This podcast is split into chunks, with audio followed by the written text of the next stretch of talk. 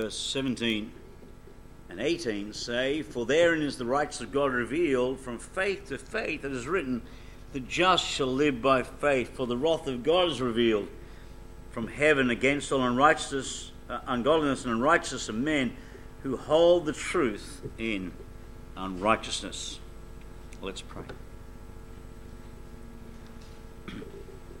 Father, we thank you today that we can come together once again around your word.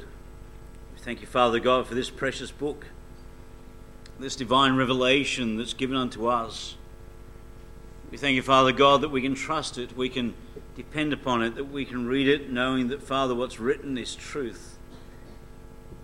Father, we pray that you'd guide now as we once again open up your word, that you'd give us understanding.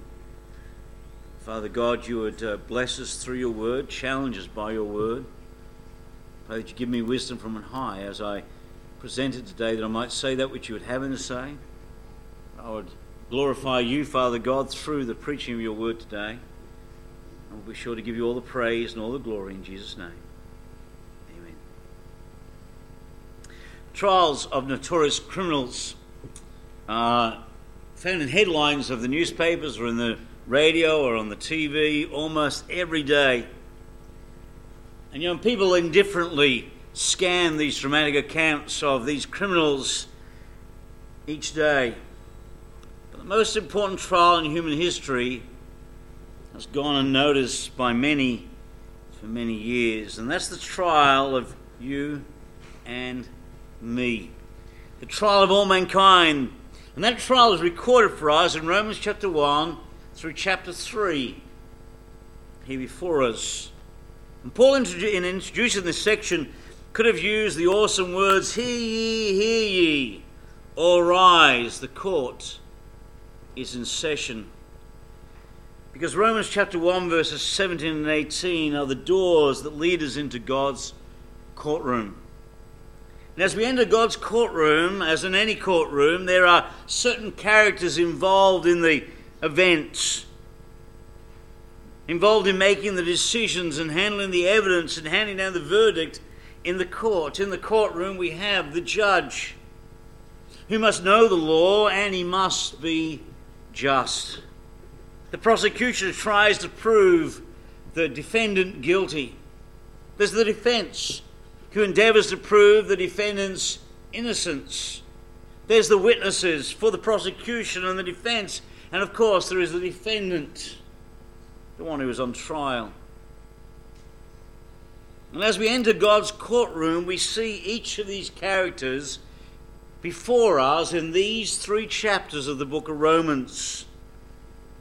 Starting today, we'll take time over the next weeks as we look at Romans chapter 1 through 3, probably months. It's probably the truth of the matter.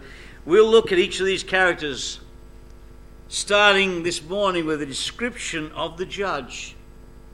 He was none other than God Himself, the righteous judge who sits upon the bench in judgment of mankind. God, the righteous judge. And I want you to notice me, first of all, this morning, His righteousness revealed in verse 17. For therein is the righteousness of God revealed from faith to faith, as written, the just shall live by faith. Now, don't worry, I know we looked at verse 17 last week. We're not going to repeat what I preached last week, but we should note some other things in reference to verse 17. When we're talking about the righteousness of God revealed, the righteousness of the judge revealed, we want to consider the fact that Romans has a theme of the righteousness of God. If you were to give a theme to the book of Romans, it would be God's righteousness. And the word righteousness and similar words, words that are from the Greek has, have a similar meaning, occur 60 times in the book of Romans. It's a major theme of the book. And now, as man stands before a holy God, he stands condemned because of the righteousness of God. He is holy and demands punishment. Isn't that what Romans 6.23 says? For the wages of sin is death. There is a consequence to the unrighteousness of men. And yet at the same time, his love demands forgiveness. As Romans chapter 5 and verse 8 tells us, but God commended his love towards us in that while we yet sinners, Christ died for us. And here lies the problem of the book the book of Romans is trying to explain to you and I. It's the problem that the book deals with for us. How can a holy God ever forgive sinners and at the same time still remain holy? How can a holy God forgive sinners and remain holy? That really is the conundrum that the book of Romans tries to explain to us, that unravels for us, to demonstrate to us that we do have a holy God and we do have sinful men, and how God managed to reconcile the two and still remain holy. So he is just, and he is also the justifier of those that believe. You know, if man is to be acquitted, the court must prove either that man has perfect righteousness acceptable to God or that man has lived a sinless life. You see, God's righteousness revealed to us that you and I might understand the standard by which God's going to judge us. And the reality is that all of us have fallen short of the glory of God. We have not matched up to the standard. But if in this courtroom you and I are going to be acquitted by Almighty God, then what needs to happen is that the defense needs to prove either that you and I have a perfect righteousness acceptable to God, or that you and I have never sinned. And this is where the righteousness of God comes in. Because God's righteousness reveals to you and I that we are sinners, but at the same time, the righteousness of God is revealed to you and I in the gospel message that Paul is preaching. Verse 17, for therein, and of course that's back to verse 16, for I am not ashamed of the gospel of Christ. For therein, in this gospel, the righteousness of God is revealed from faith to faith, as written, the just shall live by faith. God's righteousness is revealed in the gospel. God has revealed the kind of righteousness that you and I need for salvation. So, as we enter the courtroom with our defense lawyer, so to speak, we already know the standard by which we're going to be judged. We're going to be judged by the righteousness of God. That's the standard. His righteousness is the standard by which we'll be judged. And if you and I have not got the righteousness that matches His righteousness, then you and I are condemned. That's the problem that we face. Simply put, if you and I are going to be acquitted, then we need to be set free on the basis of matching the righteousness of God. Now, the only way that's going to happen is if you and I are able to receive the righteousness of God via somebody else, because you and I are not righteous. Isn't that what Isaiah 63 tells us? All of our righteousnesses are as filthy rags. So if we're going to be acquitted, we're going to, have to be acquitted on the basis of the righteousness of somebody else. And as we saw last week, that righteousness of God is found in Christ Jesus. It's the imputed righteousness of Christ, imputed righteousness of God in Christ Jesus, that you and I receive if we're going to be acquitted. When we're saved, we're justified. When we're saved, we're declared righteous. Now, righteousness here in verse 17, as we saw last week, simply means right standing before God. And if you and I are going to be accepted of God, then you and I, according to Romans, need to have a righteousness that is acceptable to God, and that righteousness is found in Jesus Christ. If we're going to be acquitted, we need that kind of righteousness. Now, to that end, the gospel, God's righteousness is revealed not only in the gospel, it's revealed in the death of Christ. You see, God has shown us what's required in order that you and I might indeed stand in the righteousness that God requires. God has shown us that sin must be punished, that the wage of sin is death. And either you and I have to pay that price, we have to die without God and spend eternity in hell, or somebody has to die in our place so that you and I might experience the forgiveness of God and stand in somebody else's righteousness. But the cross demonstrates to you and I the righteousness of God. That God had a righteous demand and it needed to be satisfied. Isn't that what John, 1 John 2 2 tells us? He is the propitiation, the satisfaction for our sins, not as only for the sins of the whole world. God's righteousness needed to be satisfied in order that you and I could be saved. And God's righteousness is not only revealed in the gospel and revealed in the death of Christ, but God's righteousness is also revealed in the resurrection of Christ. Because the resurrection is proof that God was satisfied. The wage of sin is death. Christ died. How do we know that his sacrifice was sufficient? He rose again. The resurrection demonstrates to us that the sacrifice Christ made to pay the price of death for our sin was sufficient for our sins. God is shown to be righteous because he has provided salvation for all men as his love demanded, and his son died as his righteousness demanded it. The way that God can be just and the justifier is he remains just because he punished sin. And he can justify us because Christ died in our place. The righteousness of God is revealed. We see that we have a righteous judge, a righteous God who sits on the bench to judge you and I and demands that you and I must have righteousness that matches his righteousness in order for you and I to be acquitted. And the only way that can happen is in the person of Jesus Christ. And the death, burial, and resurrection of Christ demonstrates that God was satisfied with his payment. And now you and I can be justified, and God can remain just because of what happened at Calvary. We cannot be saved, we cannot be acquitted unless we have the righteousness of Christ. But praise God, you and I can have the imputed righteousness of Christ at salvation. And that's why Paul is not ashamed of the gospel of Christ, because it is the power of God unto salvation to everyone that believeth. We can receive the righteousness of God and be justified, and God remain just because of Calvary. See, we need to understand that God is more than a God of love. Romans chapter 1 and verse 18 explains to us more about this whole idea of, the, uh, of who our judge is. You see, not only is his righteousness revealed in verse 17, but the wrath of God is revealed in verse 18.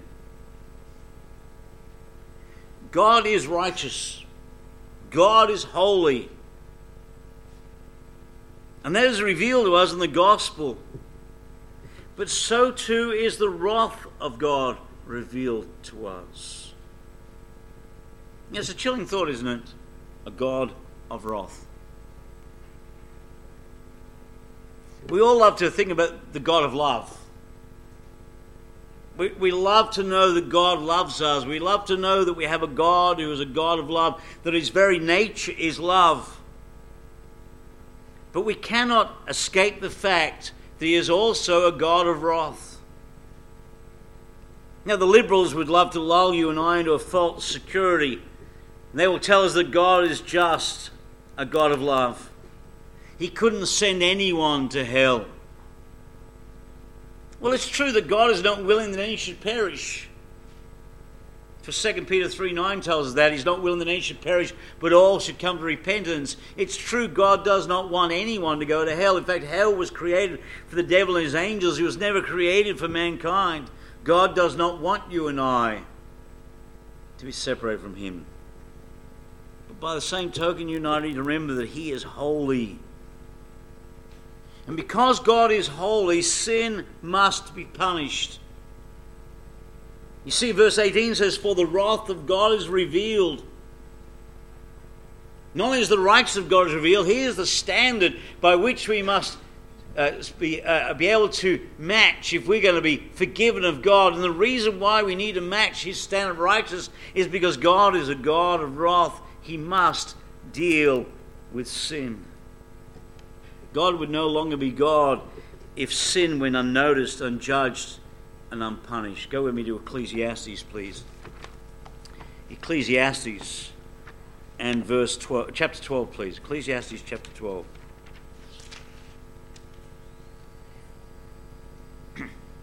and verse 13 and 14. So we hear the conclusion of the whole matter. Fear God and keep his commandments, for this is the whole duty of man.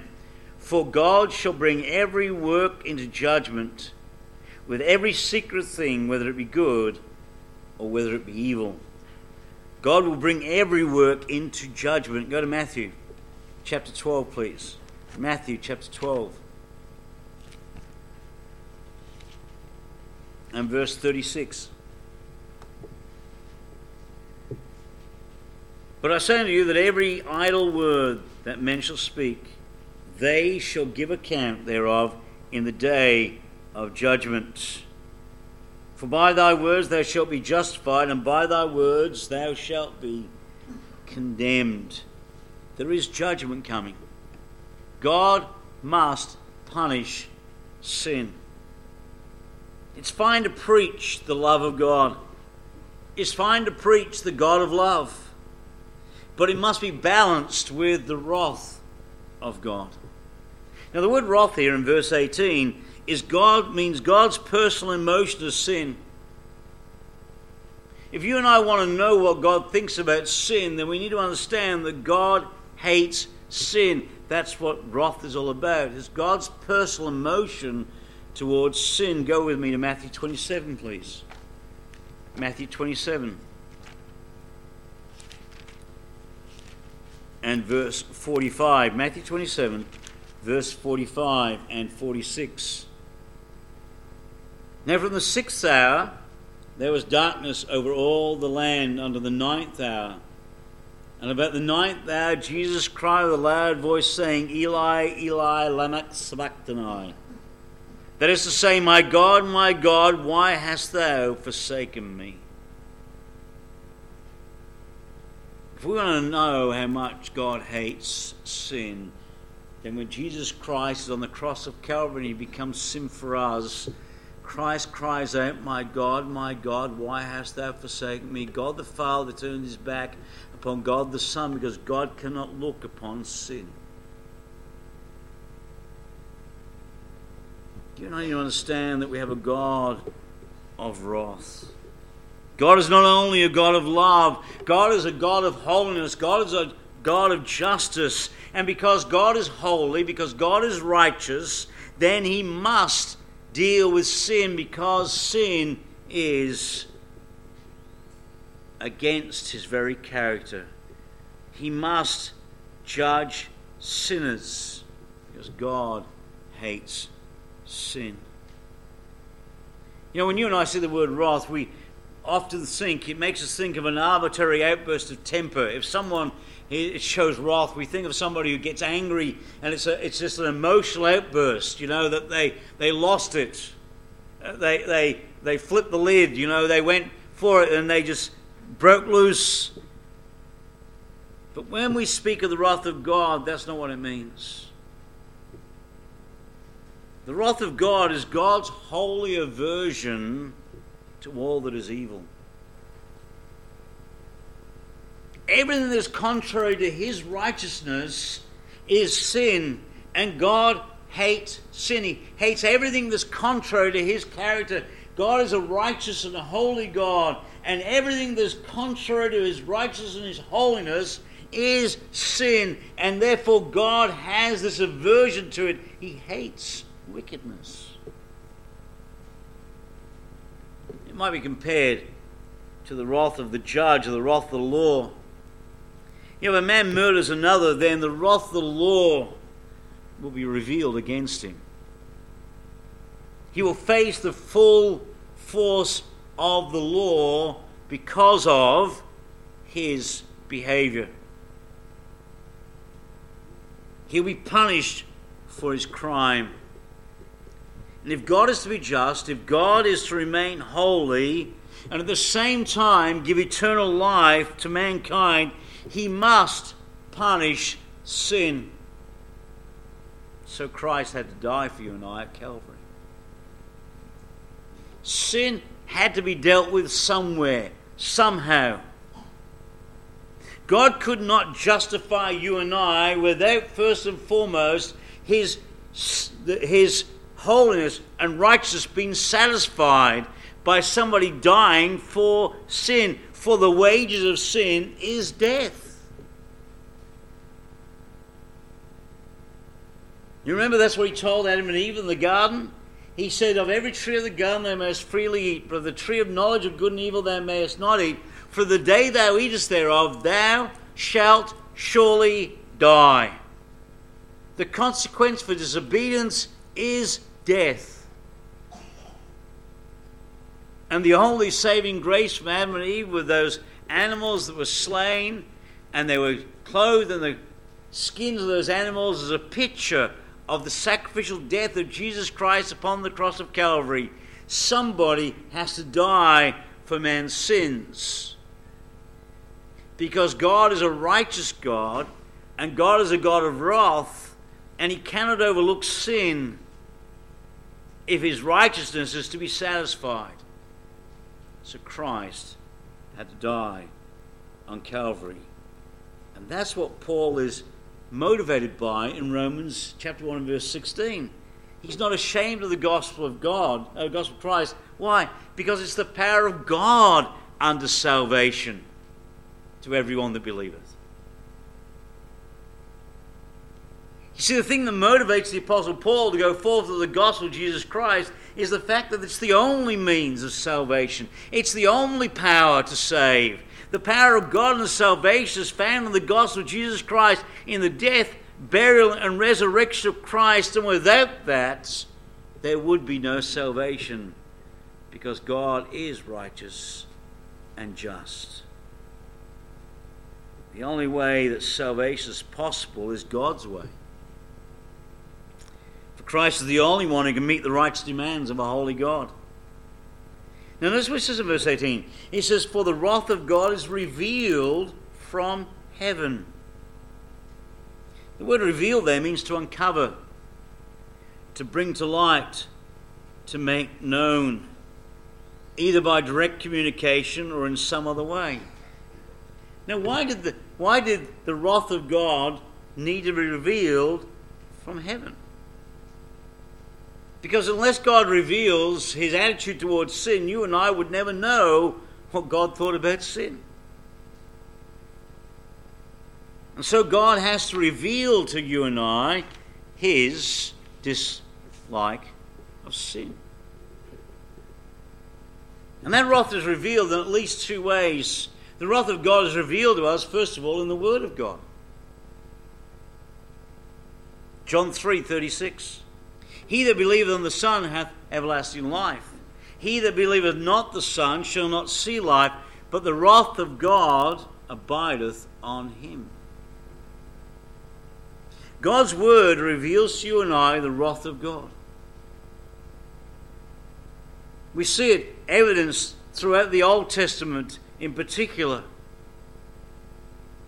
And we have uh, the books of the Old Testament are given to you and I that you and I might understand the character and the nature of God. And one of the things we need to understand about God from the Old Testament is that God is a God of wrath, that God hates sin and wickedness. Throughout the Bible, the wrath of God is revealed alongside His love. We do see the love of God revealed to us, but alongside that is the wrath of God. There's many who would love to omit the wrath of God from the equation. In fact, there's many who won't preach from the Old Testament because it reveals too much about the wrath of God. And they'd love to get rid of the wrath of God and keep the love of God. But these two attributes are inseparable. You and I not can fully understand the love of God if you and I don't understand the wrath of God.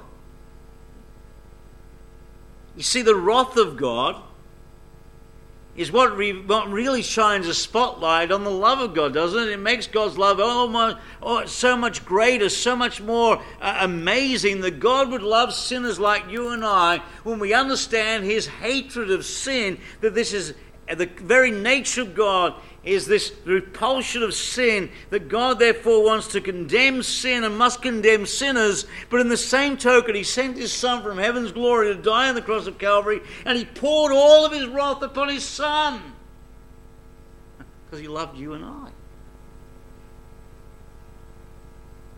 That should cause you and I to say, wow. But you know, that doesn't have great purpose and meaning if you don't understand the wrath of God. If you know that God hates sin, it just makes the sacrifice of Christ so much greater and the love of God something amazingly wonderful.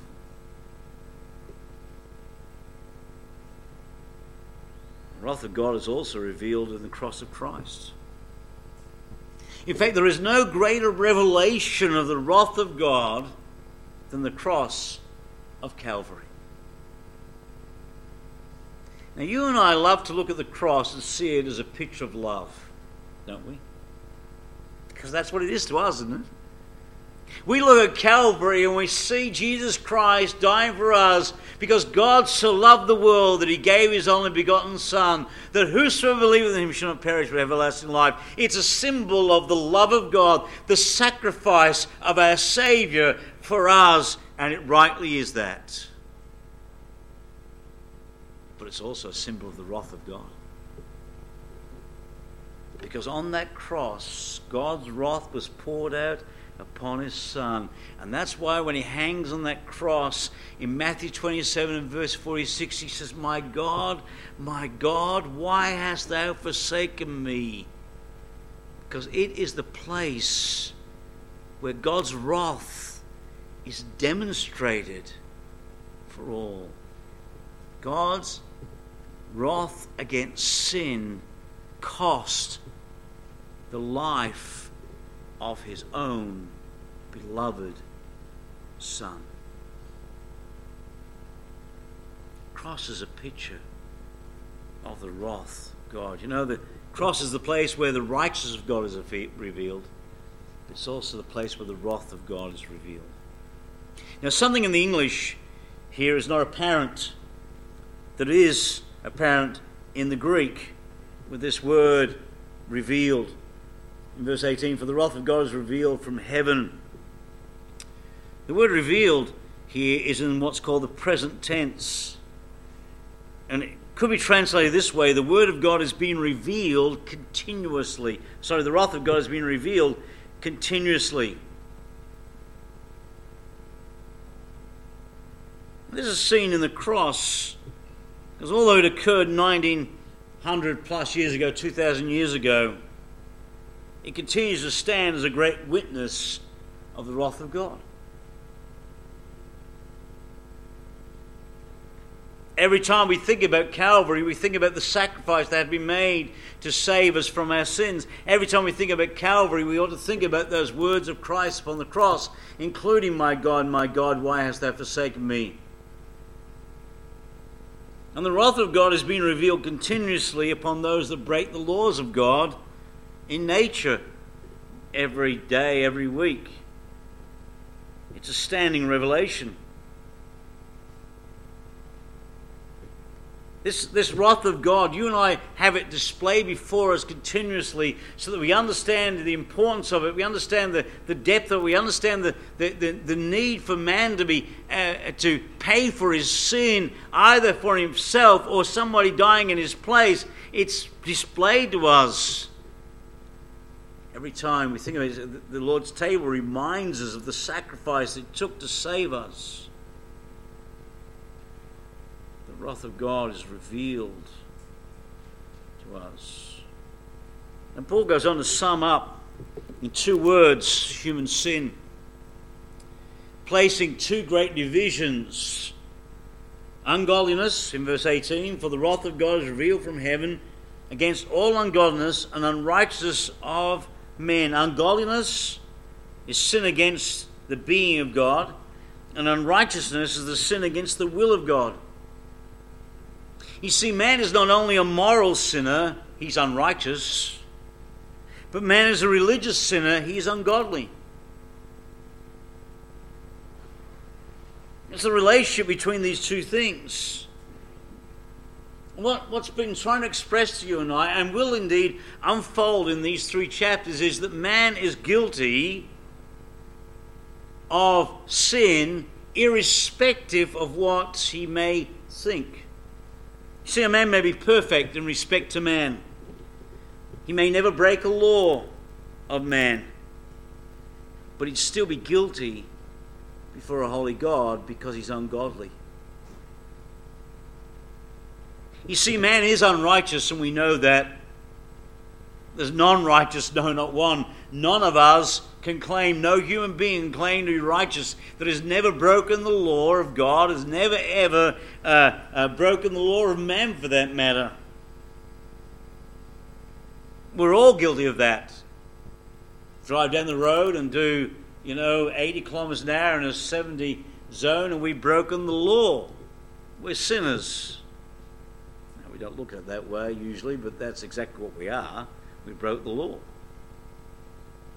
But even if you and I could live a life that was totally free from breaking any law of God or man, we'd still be guilty because we're ungodly. All men are guilty before God and in danger of the judgment because of their disobedience. And only Jesus Christ can save. For we need his righteousness to deliver us from the wrath to come. Acts 4.12 says, Neither is there salvation in the other, for there's no other name under heaven given among men whereby we must be saved. Jesus says, I am the way, the truth, and the life. No man come to the Father but by me. There is only one way in which you and I can satisfy the righteous demands of God, and that's to accept the finished work of Christ on Calvary. Not only do we see the righteousness of God revealed and the wrath of God revealed, but thirdly, with regard to the character of God, because of his righteousness and his wrath, we see his judgments revealed. Look at the end of verse 18. It says, For the wrath of God is revealed from heaven against ungodliness and unrighteous men who hold the truth in unrighteousness. The word hold means to hold down or suppress. Paul says that all men know the truth about God but they have denied the truth. They hold it down, they suppress it. So that they might live in unrighteousness. They hold down the truth in unrighteousness. The man knows the truth, but they hold it down, they suppress it, so that they might live their own lives in unrighteousness. The result of that is explained in the following verses. Look at verse 19. But that which may be known of God is manifest in them, for God hath showed it unto them. For the invisible things of him from the creation of the world are clearly seen, being understood by the things that are made, even as eternal power and Godhead, so that they are without excuse. Because that, when they knew God, they glorified him not as God, neither were thankful, but because but became vain in their imaginations, and their foolish heart was darkened, professing themselves to be wise, they became fools and changed the glory of the uncorruptible God into an image made like unto corruptible men, and to birds and to four footed beasts, and to creeping things. Verse 25 who change the truth of God into a lie and worship and serve the cre- creature more than the Creator who is blessed forever. You see, mankind knows the truth. Because God has revealed it to them, the invisible things of God from the creation of the world are clearly seen, being understood by the things that are made, even as eternal power and Godhead. As man looks at creation, man can see God. Everything in creation reveals the hand of Almighty God. Now, man has chosen to suppress that and to believe a lie called evolution and worship the creature rather than the creator, and that's getting worse. But man, God has said, I have made myself known. You can know me, me. You can know my, uh, understand my eternal power and my Godhead. If you'd only open your eyes, you can see it. But you've chosen to suppress it. So much so that you've changed the truth of God into a lie and worship to serve the creature more than the Creator. That's the reality of man. For this reason, God will punish all who hold the truth in unrighteousness. Judgment will fall upon all who hold the truth in unrighteousness. We have a righteous God who, in his righteousness, stands and he must judge sin. Because God is a God of wrath, and that wrath must be poured against iniquity. For God to remain to be God, he must deal with sin.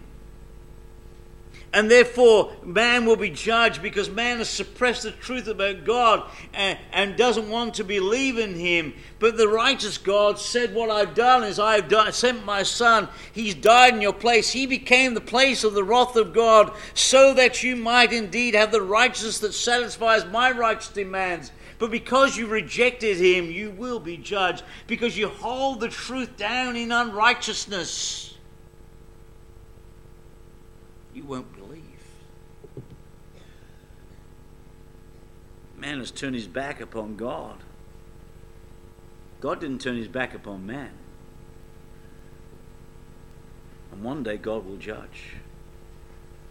And this punishment will be just, for God is a just God.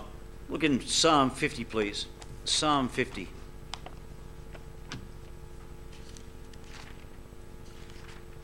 Psalm 50 and verse 6.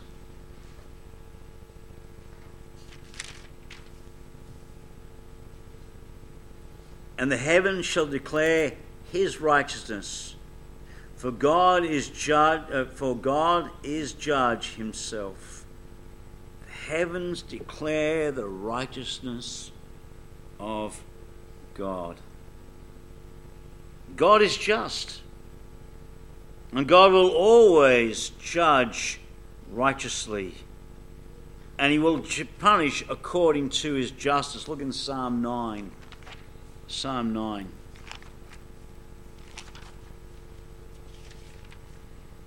And verse 7 and 8. But the Lord shall endure forever. He hath prepared his throne for judgment, and he shall judge the world in righteousness. He shall minister judgment to the people in uprightness. God will punish according to justice.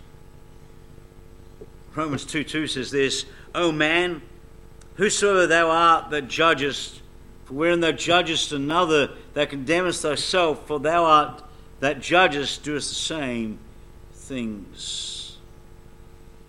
We're told here that God cannot be unfair or unjust. And since all sin, we will all be punished justly. In fact, the greatest sin will receive the greatest punishment. So, what is the greatest sin?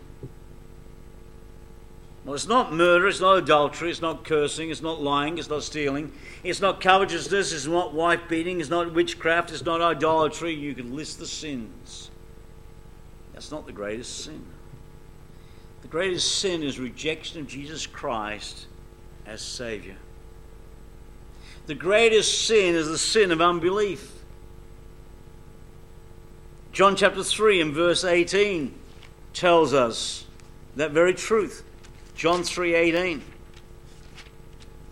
where we read He that believeth on him is not condemned but he that believeth not is condemned already because he hath not believed on the, in the name of the only begotten Son of God.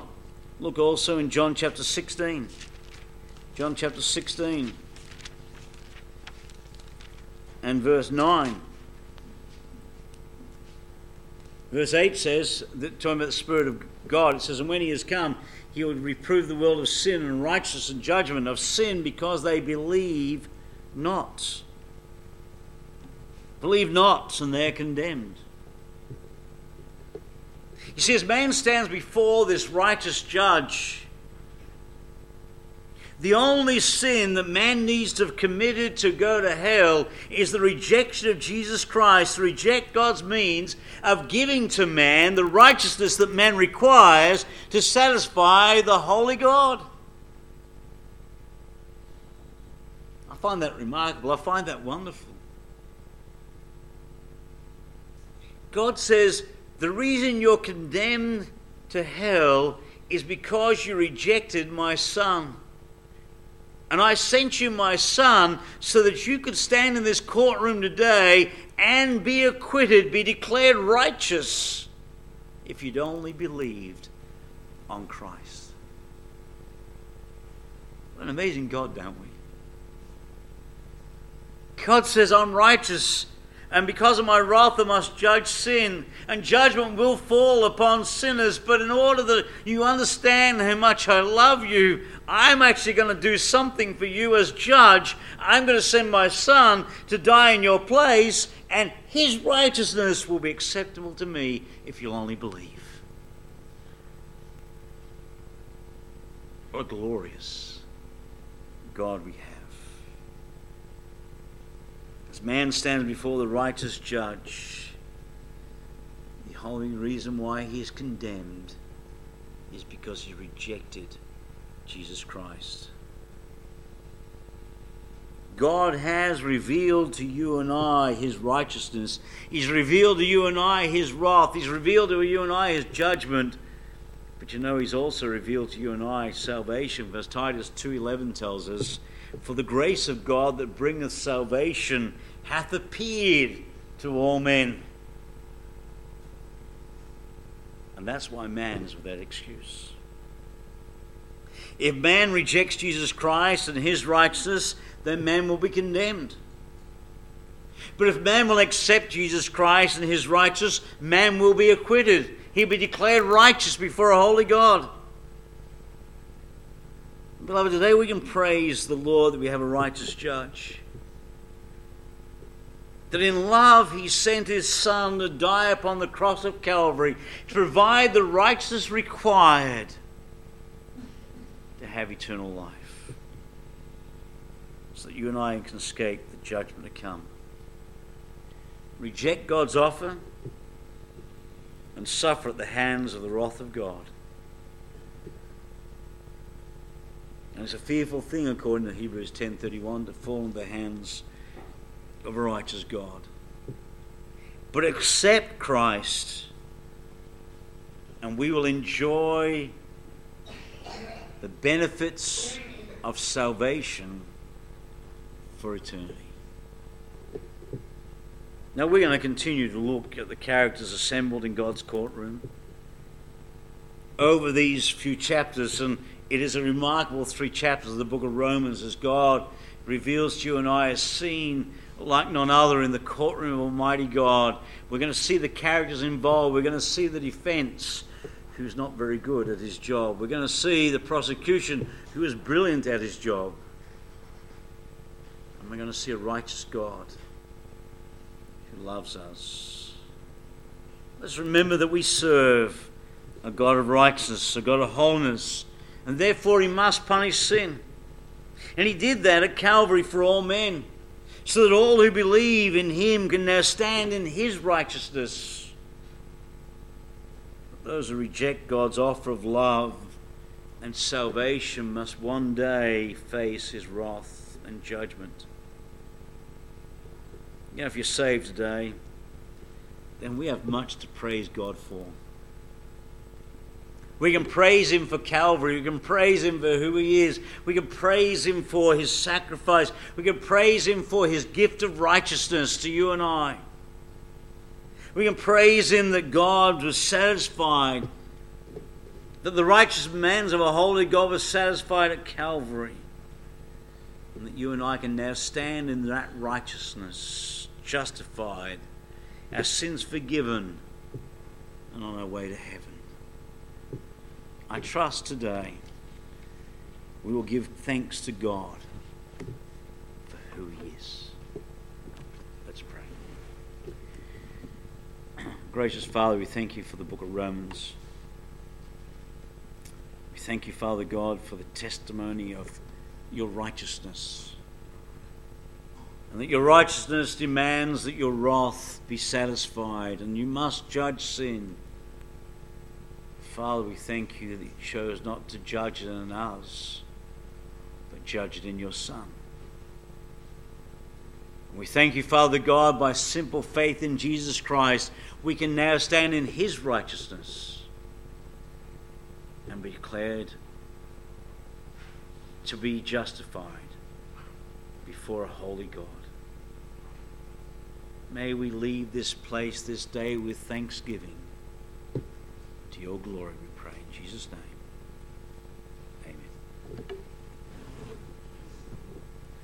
We're going to sing in closing hymn number